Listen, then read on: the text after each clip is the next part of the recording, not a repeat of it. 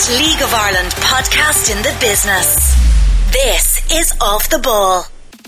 Yes, hello there. You're very welcome to episode 24 of the Off the Ball League of Ireland podcast. My name is Jamie Moore. With you early this week on Sunday as opposed to Tuesday or Wednesday because Europe is on the agenda again. And this is definitely the best week in the League of Ireland season for me. Maybe apart from FAI Cup week when all four League of Ireland clubs are still involved in Europe. So coming up over the next 45 minutes or so, we'll be joined by men from all four clubs competing in Europe. Firstly, Dundalk's Jamie McGrath, of course, a nil-nil draw against Riga in the first leg so Dundalk off to Latvia this week. And I'm sure when you were growing up as a young footballer, you never thought you'd be going to play in a Champions League qualifier in somewhere like Latvia.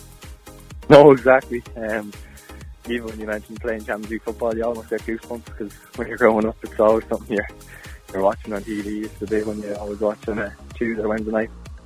Yeah, Shamrock Rovers and their man Roberto Lopes. He scored a 94th minute equaliser against Brann in Norway. The Rovers coming back to Dublin with two away goals. And Pico admits he went fairly mad with his celebrations on the pitch. Had all that nervous energy after scoring, uh, after waiting for the delivery and then scoring just to just to run. And I think I ran. I tried to do a tumble and that didn't turn out too well. But uh, it, was, it was just brilliant. Like it was it was an equaliser, but it felt like a winner. So uh, um, it, it was great. It was great. Yeah, that's the good stuff for Dundalk and Shamrock Rovers. Not so good for Cork City. They were beaten 2 0 at home by a team from Luxembourg called Progress Niederkorn.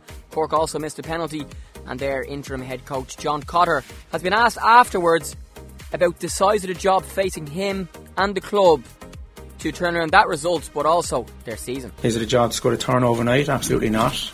Is it a rebuilding job? Yes. Um, and we're well aware what we have to do and prepared to do it. As you can see, over the last weeks, players have left, and um, you, sometimes you need a bit of patience. Yeah, some really strong stuff coming from John Cotter in a few minutes' time. And then we'll be joined by the St. Pat's manager, Harry Kenny. They were also beaten 2 0 at home by a team from Sweden called IFK Norrköping. And they're off to Sweden for the second leg on Thursday. But Harry says all hope is not lost just yet. Well, that's the key to it. You certainly don't want to concede because it becomes a, a an uphill task then. But uh, if we get a goal early, or even into the second half, there's still plenty of time. Um, the whole stadium and the, the opposition get nervy, so we're hoping to do that. We hope to get the first goal and uh, take it from there. Yeah, that's the St. Pat's head coach and manager, should I say, Harry Kenny, who will join us very shortly as well on episode 24 of the Off the Ball League of Ireland podcast. We'll begin though with Dundalk and they're off to Riga for the second leg of their Champions League qualifier against Riga from Latvia. And Jamie McGrath is on the line. Jamie, how are you? Good morning. Welcome back to the show. How's things? Morning, Jamie. How's things? Great stuff. Not bad yourself? All good, all good. Uh, Jamie, of course, getting ready for the second leg with Dundalk. Um, before we speak about the trip and everything, Jamie, just remind us of the first leg, a scoreless draw. So I suppose the main point is Dundalk did not concede an away goal, and you'll head over there knowing if you score, it gives you a great chance. But what was the first leg like overall against Riga? Yeah, you kind of summed up there. Uh, nil all draw, Jay. Um, yeah, we probably weren't at our very best uh, at home the night, but um, like you said, the main thing is we didn't concede. Um, we know that what we have to do going out there now, and the tie would have been a bit a lot more difficult if we had conceded at home. So, um, yeah, we like we probably were the better team on the night, um, without maybe creating as many clear cut chances as we normally do at home. But um, they sat in all all match and they made it difficult first. They came with the intention of getting a draw, and um, they've obviously got that. So. Uh, it's gonna they're probably gonna have to come out a bit more in the second leg. So bigger grass pitch will probably suit us as well. So um, yeah, it's definitely all to play for. Yeah, I know. You know, you guys would have done a huge amount of work in the week leading up to the match, trying to watch Riga and watching videos and the new video room up in Dundalk, and you know Stephen O'Donnell's first opportunity to show his worth as the opposition analyst. What did you learn about them playing against them that you saw on the video that you feel may help you for the second leg? Because it's always much easier to actually play in an actual match against somebody than watch videos and and be able to, to learn exactly what they're going to do and, and maybe how you can beat it. Yeah, exactly. Yeah, Stephen, Stevie, Stevie done um, massive work. So he did. He's been over and back. So has Vinny and Higgins, uh, Rory Higgins. So um, they left no uh, stone untouched. We we knew what we were up against, and in fairness, um, that's what Riga brought. I don't think we were probably good enough in the final third. Um, so we we had a really good idea what we were up against, and obviously it's only videos. You don't you can't really 100% judge on videos. You you get a proper taste when you actually go out and play them. So um, yeah, like I said, we've got that now, and um, we've we'll be doing more video sessions and, and practicing and training how to how to break down their formation because they they tend to play two sitters um, in midfield, which is probably something unusual. Um, as they don't really bomb on at all, so um, yeah, they're they're a tough side to break down. I think they've only conceded 13 goals in their season, so um, but like I said, uh, we know they're going to have to come out a bit more now. Um, we watch them at home a lot of times, and we know what they what they like to do at home. So, um, yeah, like I said, Stephen has, has left no stone untouched. So we'll be in in the morning, or we'll be in later on today, and doing more videos. So we'll be well prepared. Yeah, myself and Jamie speaking early on Sunday morning before he heads off to training, and currently Riga first in the uh, Latvian top league, the team that's at the moment the best team in Latvia, and I suppose, Jamie, we, you know, when we're looking from the outside and fans and media and stuff, you go, well, Dundalk, they're playing a team from Latvia, surely they have to win. But then when you're actually playing in the match and they camp their whole team in, in one half and they know how many good attacking players that Dundalk have and they try to stop you, it proves very, very difficult to break them down. And just because, you know, the stereotype is there of, oh, well, it's Dundalk, they should be the team from Latvia, that's not always the case when you're actually on the pitch and you see how organised they are, how disciplined they are, and, and how they want to make sure that they don't concede goals against you. Yeah, that's it. Um, I think we don't have a right to win any match, especially European matches. We're still not at that constant level yet, but um, uh, probably looking in from the outside, that it was a good draw for us. But um, we knew the quality that they have. They have a lot of internationals. Um, they have a wide spread of uh, nationalities in the team as well. They have Brazilians, they have um, they have a lad from the Congo, so um, they uh, they must have a good bit of resources there to bring in these players. So um, obviously, looking from the outside in, it's it's Riga. Like uh, not many people know about them, but they are a quality side, and like you said, they're top of the Latvian league. Um, which are probably I don't know the strength of the of the whole league as a whole, but um, yeah, they, they are they are a good side. Like. And for you, Jamie, to have been in from the start, you missed a portion of the season through injury, and you've been in and out since then in the last couple of weeks. I'm, I'm sure Vinny Perth and John Gill didn't want to, to have you playing 90 minutes every week leading into a very important European campaign, which, which will have a minimum of three more games and hopefully more. So, how is the injury? How far over it are you now? And, and, you've obviously come back just at the right time to get ready and, and be in the team for these European games. Yeah, I think, um, well, originally I broken two metatarsals in my foot against Waterford um, down there, which was probably about three months ago now, I'd say. I'd hazard a guess, yeah, three months ago. So, um, yeah, it was a big blow for me at the time. Uh, I felt I was doing well uh, in the team, and I was gutted when I got the news because I didn't think it was that bad. Um, but that's football. You're going to get these knocks, and um, I came back. I think I was back into training maybe eight weeks later, which was probably a bit ahead of schedule.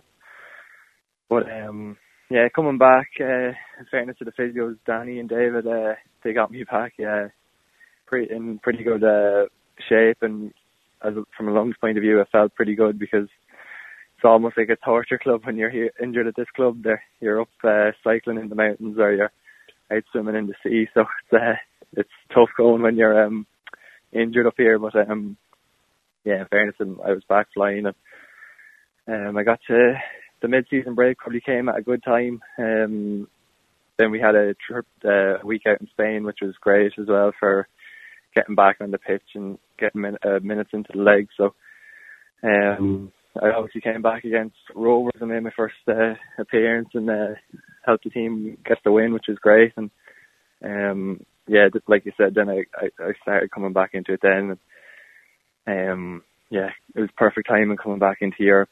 With uh, I knew Europe was uh, in my head when I was injured, so uh, kind of helped me get back a bit quicker and gave me something to work towards. Yeah, I said this at the time that Rovers Dundalk game. Jamie's pass for Sean Gannon's goal was absolutely perfect. And you took a touch, you delayed, you waited for the run, you waited for the space, and it was just the most perfect pass to help your team win that game. And you mentioned the physios there, and I know Danny Miller is the type of physio who likes to keep fit himself and runs and cycles and swims, so he doesn't just ask the injured players to go and do this stuff in the mountains or in the sea. He probably jumps in with you. Uh, Danny, he enjoys this. I don't know how he enjoys hopping into the into the sea at eight in the morning or um going for 60k cycles. Like he's a he's a freak though. He but um, uh, fairness to him, he, he gets all the injured boys back uh, in great great shape, and uh, I don't know how he does it though. In fairness to him, but he's some machine. Yeah, now the second leg Riga against Dundalk takes place at half five this Wednesday, and Jamie Riga play in the Skonto Stadium. It's a 9,100 seater grass pitch. So we're speaking on Sunday. When will you guys head off? And I know a lot of the players are very, very experienced in Europe now, so heading to a new city and a new hotel and a new stadium won't be anything overly different for you. But again, that's the excitement of, of Europe for the League of Ireland clubs that you're not sure where you're going to go. And I'm sure when you were growing up as a young footballer, you never thought you'd be going to play in a Champions League qualifier in somewhere like Latvia. No, exactly. Um, even when you mentioned playing Champions League football, you almost get goosebumps because when you're growing up, it's always something you're you're watching on TV. It's the day when you're always watching a Tuesday or Wednesday night. But um, yeah, we travel out Monday morning. Um, I think eleven o'clock. So we'll have Monday evening, we'll have Tuesday, and then the game Wednesday. So um, we'll have a good feel for it by then. Uh, we get to train in the stadium uh, normally the day before, so we'll have an idea of the ground. Um, me and Sean have actually played in the same thing with St. Pats back in 20. We know what it's like. It's a it's a nice enough stadium. It's a lovely, uh, lovely city as well. So yeah, Jamie's phone just broke up there a little bit towards that bit, but he said that himself and Sean Hoare played for St Pat's. That was back in 2015, so experience of the stadium, and um, I'm sure that'll help when, when when they arrive as well. And Jamie, when you get there as well, you're flying on, on Monday, as I mentioned, and you'll have time to train and, and, you know, lots of time as well for, I'm sure, video work and team meetings and, you know, maybe some work with the physio. But what do you guys do away from the football to relax, unwind, and, and, and maybe you know change your, your mindset from football to something else. Like uh, on on the show on, on 98 on Sunday, we spoke to Andy Lyons, Brian Maher, and from the Irish 19s, and they're off in Armenia for the Euros, and they brought seven PlayStations with them to keep themselves ticking over when they're not uh, playing football. Now I know they're a bit younger than you guys, but what do you do away from football and these hotel trips and foreign trips to, to occupy the brain? Um, the team is uh, mad for uh, board games at the minute. Robbie Benson uh, is probably the founder of that. He always finds these. Uh, I don't know where he gets them to be honest. Uh, mad board games, and um, he always seems to have a new one for every away trip. So, um, in fairness, they're great. There's the PlayStation crew as well. The Derry Tree normally have uh, their PlayStations with them, so um, there's a good variety there. Um, but the main one is probably the card games or the board games. Yeah, very interesting. Dundalk very good at football and apparently very good at board games. So maybe in the off season we could invent our very own off the ball League of Ireland podcast, Board Game League, and Dundalk surely would be favourites. exactly, yeah. Jamie, lastly, back to the football on a serious note. If Dundalk score an away goal, which I'm sure you would really fancy yourselves to do with the attacking players you have, and the other night for Brian Gartland, who just signed a new deal, and Andy Boyle not to start in that game and to keep a clean sheet, albeit at home, I'm sure will give you guys great confidence. And for you as an attacking player, we spoke about your, your pass for Sean Gannon. I'm sure Vinny and John are looking for, for the attacking players to come up with a, you know one or two bits of magic, get one or even two away goals, and it gives you a really really good chance to be into the next round. Yeah, that's it. Um, like you said, we've defended fantastically over the last month or two, so um, we're confident of keeping a clean sheet. We're going to have to be on our top game all over the pitch. Probably during night, um, our attacking players, we probably didn't have the magic to unlock their defence uh, on the night, which happened at times, but we think we can do a lot better in that in that area. Same big grass pitch. Um, they're going to have to come out and play a bit more. I think it's going to make it maybe a small bit easier for our attacking players to unlock the door and have that piece of magic. So hopefully, um, like you said, we can get an away goal or two and hopefully keep them out. Great stuff, Jamie McGrath. Thanks a million for your time. I'll leave you go off to training now, and uh, hopefully that dog in the background doesn't attack you before you head off to Latvia. Thanks very much, Jay. Yeah, Dundalk against Riga. Second leg kicks off in Riga in Latvia at uh, 5.30 this coming Wednesday, so you can catch up with all of the updates for that one. Best luck to Jamie, uh, Vinnie Perth and everybody at Dundalk and that one. Now, Shamrock Rovers drew 2-2 with Brann in Norway the other night on Thursday. Roberto Lopes popped up with a 94th minute equaliser, so two away goals for the Hoops. They're back in Dublin for the second leg at 8 o'clock this Thursday, and Pico, or Roberto as he's better known, also joins us on the line. Roberto, how are you? I'm good, Jamie. Good. How are you? I'm great, thanks, Roberto. Not bad at all. Now, we're speaking on Sunday before a big week in Europe. And I've just watched back the uh, video of your 94th minute equaliser for Rovers against SK Brann in Norway. Jack Byrne whips it in right footed, and there's Roberto to head into the back post and dramatic celebrations afterwards. Yeah, it was, it was brilliant, obviously, because um, we had a few chances in that game and we were just unlucky not to take them. And we felt we deserved to get an equaliser at the very least. Um, so it was just great that and to, get one and being last minute, obviously all the emotions are running high, and it's great to kind of uh, give something to the fans that travelled to uh, something to bring back to Tallaght now as well. Like so, we're just we were just delighted. Yeah, just watching back the highlights and listening to the analysis by Pat Fenlon, he said all game that he felt Brann were not very organised on defensive corners and defensive set pieces. Is that something you sensed earlier in the game? And obviously, it worked pay dividends for you guys and for you personally, literally with the last kick? Uh, yeah, I think it's something we spoke about, and it's it's probably um, not really much down to how Brann defended, but we just we know ourselves that Jack's delivery is, is second to none. Like so, we we knew we'd be a danger from any set piece, free kicks, corners, like, and um, I think it, we showed on the night. Like I think two assists, um, the first goal he puts in an, an amazing ball. I've gotten close with, but it's gone in, in off your uh, the Brann defender, and uh, the second one was another unbelievable ball. He just hung up there for us to attack. Like so, we know we're going to get chances off Jack's delivery, and um, again, it showed on Thursday night. Yeah, and I'm sure you can do all of the you know opposition work and video analysis as you want on loads of different aspects, but I know managers do focus a lot on set pieces, and that's something obviously that has worked for you guys in terms of, of what happened on Thursday. And for you, as one of the main Rovers attackers, I'm sure Stephen Bradley does place importance on you in the box as one of those targets for Jack to hit. Yeah, well, I think there's the other things myself, Lee, Joey, and Ethan, who was there playing as well. Like we normally, we have good heads the ball, like so and the man's obviously said to us like we should be scoring more with the delivery that uh, Jack has. Like so, it's it's something that we have, we've worked on ourselves and training, like just getting that time and right because we know delivery's going to be there. We just need to be at the other end of things. Like and, and thankfully, I managed to get my head to it uh, the other night, and it was it was just a great feeling. Like yeah, when you have someone like Jack Byrne and I've said this before, I'll say it again. I think Sean Kavanagh has the best left foot in the country. Actually, I actually think he's the best player with the ball, the most talented passer and crosser and kicker of a ball that there is on the other side. So to have people like that and others to whip balls in for you, I'm sure gives you great belief every time you go in the box, whether it be a, a wide free kick, maybe even across an open play or a corner in that case, that either Cavo or Jack or whoever is going to pop it right on top of your head. Yeah, exactly. I think yeah, what you said about Sean there is, is spot on he's got unbelievable ability, um, not just with his with his passing, but his football brain is, is second to none. And, and, and Jack, I can you hear all day what you're talking about how good Jack is. Um, but uh, yeah, like I think it's with the delivery that we, we're getting into the box, you're just hoping that you get your timing right and you're, you're in the right area at the right time because you know it's going to be good quality. You just need to get good contact on it and it'll cause goalkeepers problem. So um, yeah, it's it's it's a it's a weapon we're looking to exploit for ourselves. Roberto, explain to me the feeling of knowing that the ball's hit the back of the net, knowing the importance of the goal, given it is a second away goal, and then those crazy celebrations afterwards. Because I'm sure scoring a goal in Europe so late and so important as well, away, and you know there's a, an unbelievable support of Shamrock Rovers fans over there as well to celebrate with yourself and the players.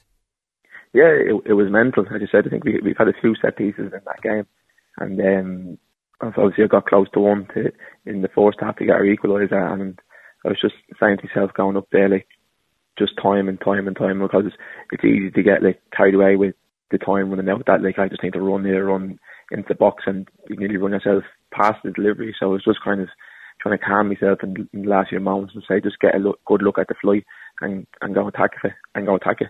And thankfully I, I did manage to keep the, the header down and it, it went in, and it just after that it was just pandemonium. so. Uh, I think uh, Lee Grace came nearly rugby tackling to the ground, so I tried just to burst away because it just had all that nervous energy after scoring, uh, after waiting for the delivery and then scoring just to just to run. And I think I ran. I tried to do a tumble, and that didn't turn out too well. But uh, it it was just brilliant. Like it was it was an equaliser, but it felt like a winner. So. Uh, um, it, it, was great. It was great.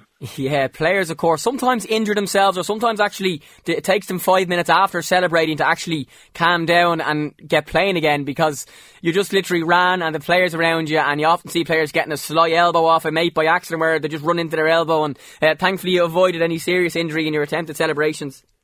Yeah, yeah, exactly. I, was, I managed to dodge a few, few uh, stray elbows and, and shoulders, so. Uh, it was great. But yeah, everyone was buzzing. It was it was a great feeling because we all got to share it. And again, the travelling fans were ecstatic as well. Like you, you could feel the energy both on and off the pitch, and it was just brilliant to be able to share it. And um, like for myself, it was great to be able to make up for, for giving away a penalty. So it was, I was just so relieved.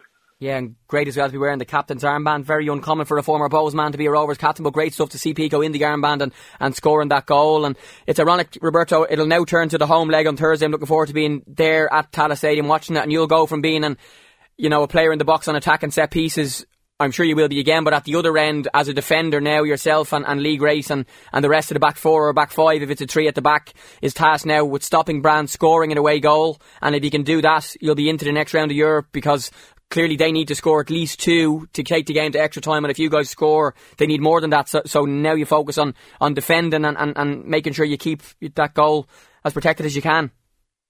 Yeah, well, obviously we tried we tried to do that every game to try and get a clean sheet, and that's our basis. And I think most things what we do is comes off the back of our defensive work, whether we're we're pressing in a shape or we're we're, we're organised and we're, we're waiting for our opportunity to to press.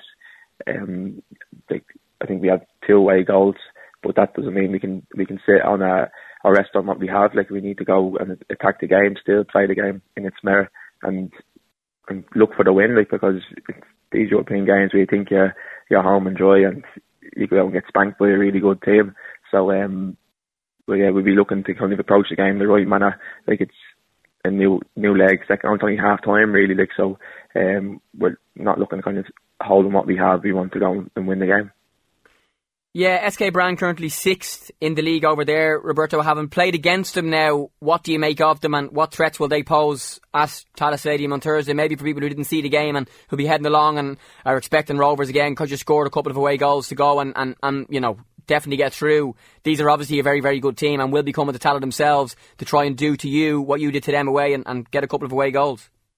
Yeah, uh, we, we knew they were going to be a really good team. We watched a few clips of them and then even playing against them. And you, you knew they had some really good players. I think the the attacking players, especially the movement was was very good. Um, they might have underestimated us a little bit. Um, probably got that sense tonight, but I, I think they'll be talking about that and addressing that, and they'll be coming here to Tallaght like with a real determination to to beat us and to get through. Like so, we have to be ready and prepared for the backlash of the the, the previous performance away in in uh, Brann. Um, but um, we're we're fully aware of that as well, and we'll be preparing and we're kind of looking forward to the second leg because we know the job isn't done and we want to get through. Like so, um, it should be a cracking game. Roberto, how would you describe a European night in Tallaght and what would you say to either Shamrock Rovers fans or any neutrals around about going to the game? Because I was at Inchicore on, on Thursday of, of last week for the St. Pat's game and they only had the two stands open, but there was still an unbelievable atmosphere. And with the extra stand now in Tallaght, you know, I can't imagine Brann will bring thousands of fans over and there is, you know, more capacity now to fill in the stadium in Tallaght and you'll want it to be as full as possible to cheer you guys on on Thursday.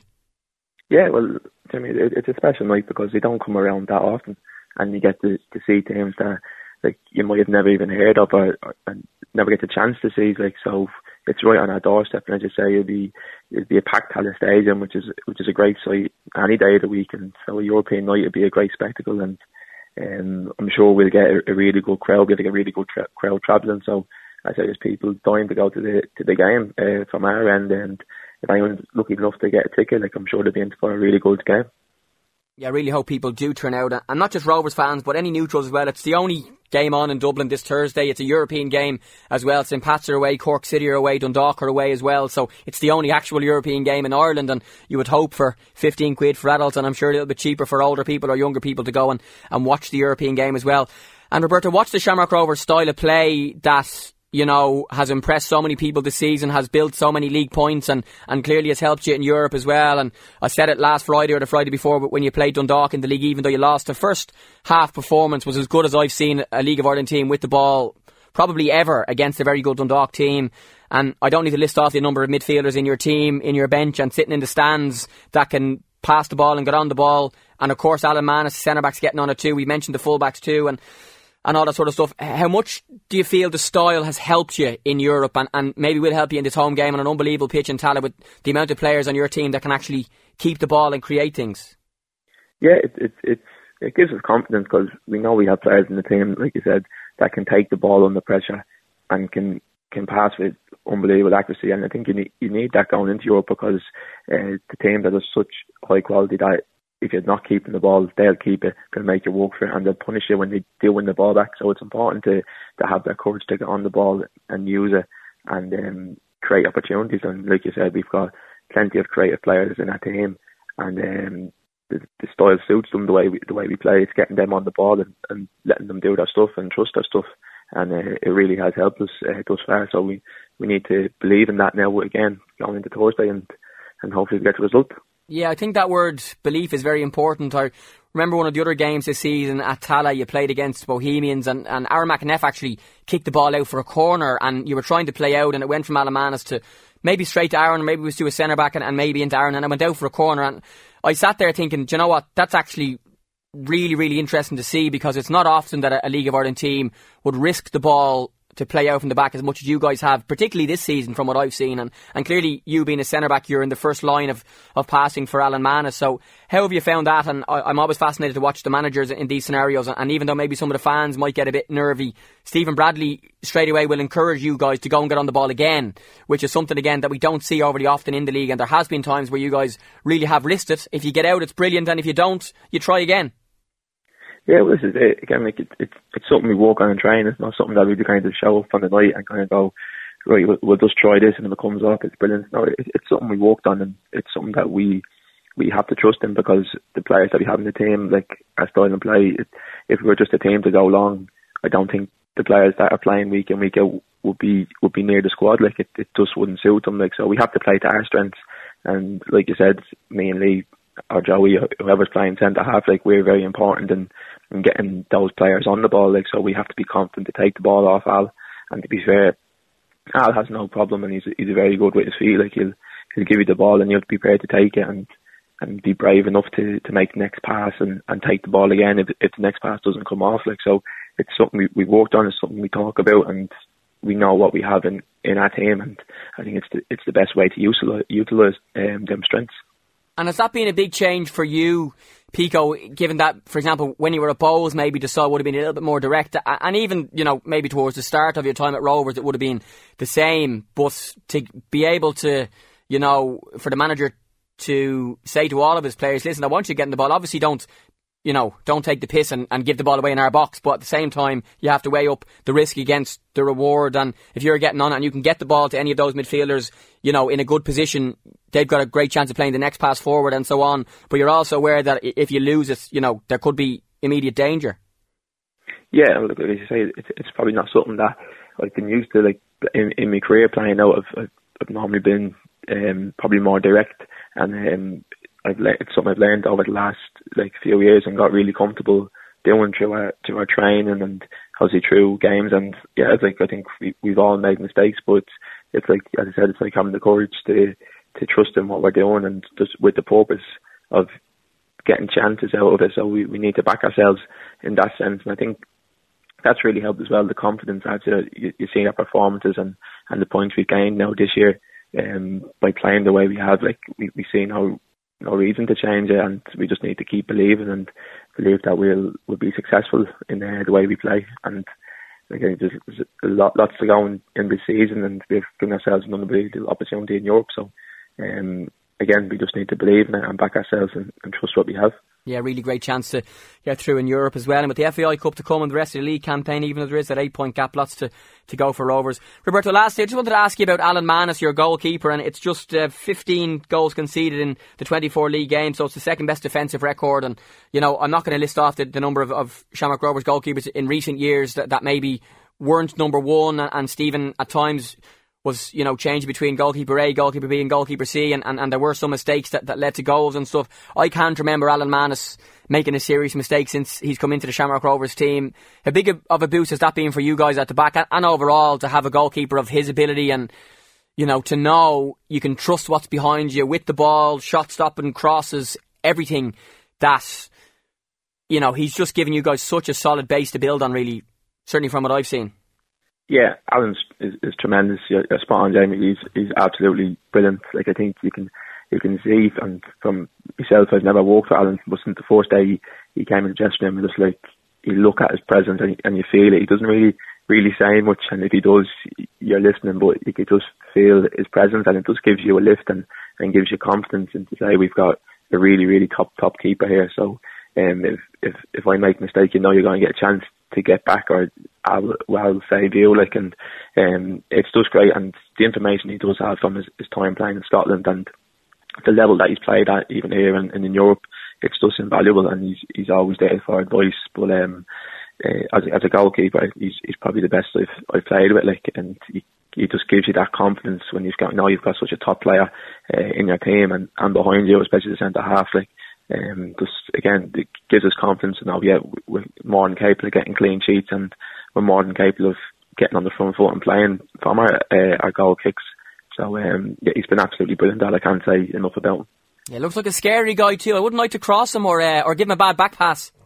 yeah, exactly. He's fair as lovely. As I say, um, he doesn't really really say much when he when he does say something, you're listening because yeah, I'm almost afraid to offend him. But um, no, he's a top lad. Al. He's he's really good around the dressing room, and uh, he's he's a top top goalkeeper. Yeah, have all the Shamrock Rovers signings, Jack Burnett, you know, all these great players, I think Alan Mannus has probably been the key one given the goalkeeping issues that Rovers have had and has been so good as well as the rest of the, the Rovers team this season. Roberto, thanks a million for your time. Enjoy the week of training and the week of build up and uh, enjoy the game, of course. Best of luck and we speak to you soon. Thanks for coming on. Thank you, Jamie. All the best. Yeah, Shamrock Rovers against Brann at Tallaght Stadium this coming Thursday at 8 o'clock. Now, Cork City beaten 2 0 at home by Luxembourg side Progress Niederkorn, despite missing a penalty via Karl Sheppard. And the Cork City head coach, John Cotter, has been reacting to that defeat. Give away two awful goals. Uh, thought we started 10 minutes quite well on the front foot, and but you can't legislate for mistakes like that, to be fair. Look, the first one was we had good possession of it, should have just clipped one down the line try to clip ball into the middle of the park, give it away, and should have dealt with it when it was in our box. In those areas, you just need to get rid of it. And um, kind of lost the way maybe for 10 or 15 minutes after that. And obviously, the penalty is another one where we got we spoke about all week about getting caught in the break. We got caught in the break and diving when really shouldn't dive in really in those areas. The man was kind of going away from goal, but you know, so. But look, we got going again a bit. Obviously, the penalty and. Uh, just need to pick ourselves up and stop feeling sorry for ourselves and get going again for next week. But look, we still have to believe and pick ourselves up and get ready for next week because if we go over there and score the first goal, which is the main thing, the tie is open again and um, that's what we're planning to do. Now, it's not been a great season for Cork City overall. Poor league form, players have left. The former manager, John Caulfield, has also left the club. And John was asked, John Cotter this is after the game on Thursday, if this was the lowest point in Cork's recent history. He didn't agree. No, it wouldn't be, to be honest. Um, look, we know, we're well aware of the job that needs to be done here. Is it a job that's going to turn overnight? Absolutely not. It's, is it a rebuilding job? Yes. Um, and we're well aware of what we have to do and prepared to do it. As you can see, over the last weeks, players have left, and um, you, sometimes you need a bit of patience in these moments, and we have that, and we know what we have to do, and um, we just need to, as I said, that doesn't just happen overnight. These things take time, and um, I said you just need to have confidence that it will turn, and um, that's what we're planning to do is keep working hard. And we've good people in the club, all through the club, from the players, the staff, to the people behind the scenes, the the board, and uh, everyone's rowing together. To be fair, and that that is the case at the moment, and um, that's all we can keep doing. Now, Cork have really struggled in front of goal this season, not just with scoring, but also with creating chances. And the head coach has been talking about the hopes to score at least two away in Luxembourg on Thursday to give them any chance of qualifying for the second qualifying round of the Europa League. Absolutely, it's hard, but look, you just need to keep doing the right things, keep keep training right, and keep putting the confidence into the players, and keep working, and keep encouraging them to go into those areas. And look, I would never blame someone for going in and missing the target and stuff like that, and and not scoring, but it's keep going in is the main thing. Keep going in and keep going in, and eventually one will fall for you, and that's when the confidence might come back. And um, that's all you can do. You can keep, encouraging the boys to do that, and that's what we do every day. But they work hard on it, absolutely, and that's all you can keep doing. It, it's pointless hiding from it and um, and saying, look, someone else will go in there. You just need to keep going and keep going and taking that responsibility, and eventually something will fall for you. Yeah, we mentioned goals and failure to create chances for Cork. Now, their top scorer before he left to join Shamrock Rovers last week was Graham Cummins. And John has confirmed that it was his decision to let Cummins go to Shamrock Rovers and take Joel Coustrain, a winger, in return on loan and uh, he didn't seem too happy with the question to be asked if it was the wrong timing to let Graham Cummins go to Shamrock Rovers on loan just before these European games. Well, the first thing is it wasn't the club's decision for Graham to go. Um, was it bad timing? I don't think so. I don't think so. A lot of people might disagree with me, but I don't. Um, great, not saying Graham wasn't a great lad around the place. He was. Graham was brilliant around the place. Um, as think, as I said, sometimes things get stale in certain places, and I thought that was that was an area where it was. I thought it was maybe good for Graham to go and get a fresh start as well. And um, look, we brought Marky back in with that as well. And uh, bad timing, no, absolutely not. And as I said earlier, it wasn't the club's decision to do that. That was my decision, and uh, I take full responsibility for it. And I, I'd still back my decision to this day. Now, a huge job on John Cotter's hands. We played a short clip in the introduction about the uh, amount of work that needs to be done by the club with the playing staff, the coaching staff, and also off the pitch to try and get them back towards the top of the table where they've been for the last five or six years. And John is fully aware of the task ahead. Look, as I said, it's is it a rebuilding job? Yes, absolutely. Um, and I'm well aware of what needs to be done. As you, as I said earlier, look, you can see players have left. Um, does that mean there'll be more players out?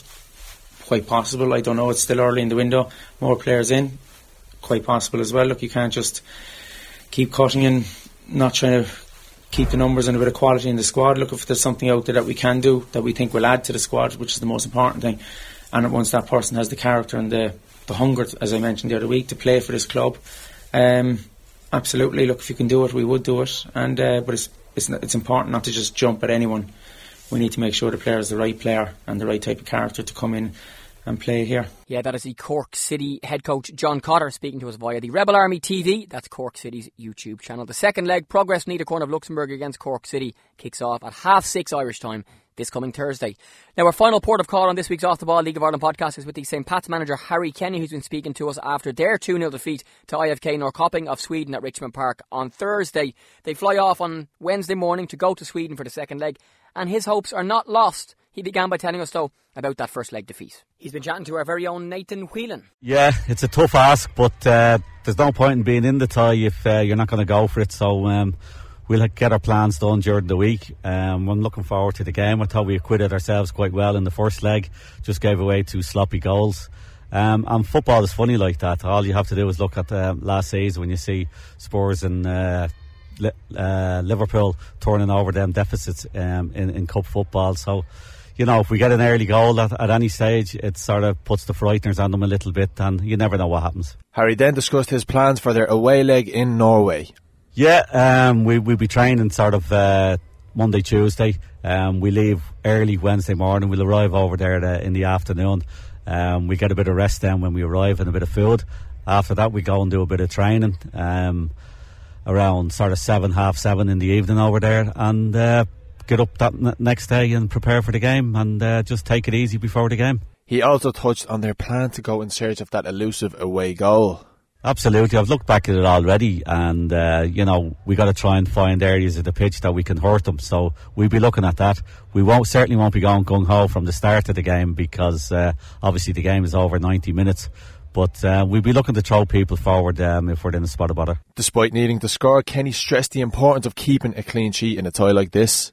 That's right. Um, well, that's the key to it. You certainly don't want to concede because it becomes a, an uphill task then.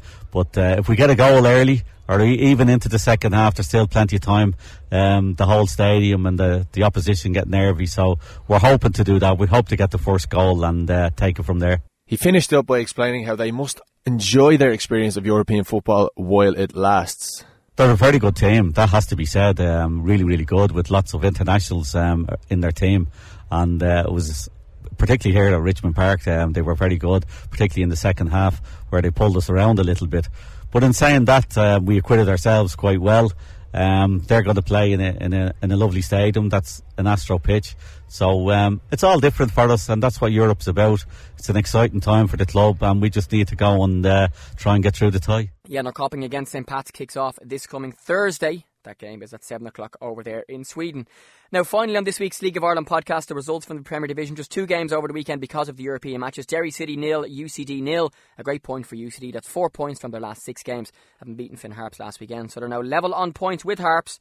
And they do still have two games in hand, so UCD off the bottom spot. Sligo nil, Waterford nil was the scoreless game on Saturday. One game in the Premier on Monday evening. It's UCD against Bohemians, a game I'll be at. That game kicks off at a quarter to eight in the UCD Bowl. In the first division, Shelbourne are still five points clear. They did drop two points, drawing 1 1 with Cabinteely on Friday at Tolka Park. Great crowd there as well. Conan Byrne missed a late penalty for Shels. But they're still five clear because on Saturday, Longford beat Drogheda 2 1. Sam Verdon got a late winner there. The other results involving the teams at the top Bray 1, Limerick nil, and Wexford nil, Galway nil. The other game on Saturday was Cobh 2, Athlone 1. And that means the first division table with uh, 20 games played meaning that there are just seven games left. Shels top 44, Longford now second on 39, Drogheda third on 38, Cabinteely fourth on 36, while Limerick and Bray's hopes of the playoffs not gone just yet, but maybe starting to fade. Limerick on 32 and Bray on 31. That was a massive win for Bray in that game. The fixtures in the first division this coming weekend, and it should be a cracking weekend of action again. Four games taking place on Friday, all at quarter to eight. Athlone against Shelbourne, Cabinteely Longford, that's an important game in the top four. Galway Bray and Limerick and Drogheda. Well, the one game on Saturday is at seven o'clock, and it sees Cobh Ramblers host Wexford.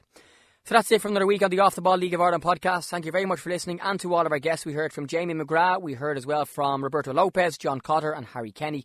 More from all of those in the podcast section of offtheball.com. This podcast being recorded on Sunday, so that's before the League of Ireland strategic meeting press conference has been held on Sunday afternoon, where uh, the clubs were understood to be holding a vote or at least uh, very important discussions on the direction of the league. So we'll have a full update on that on next week's podcast. Have a great week, folks. Best of luck to the four Irish clubs in Europe, and we'll chat to you soon. See you. Bye bye. The best League of Ireland podcast in the business. This is Off the Ball.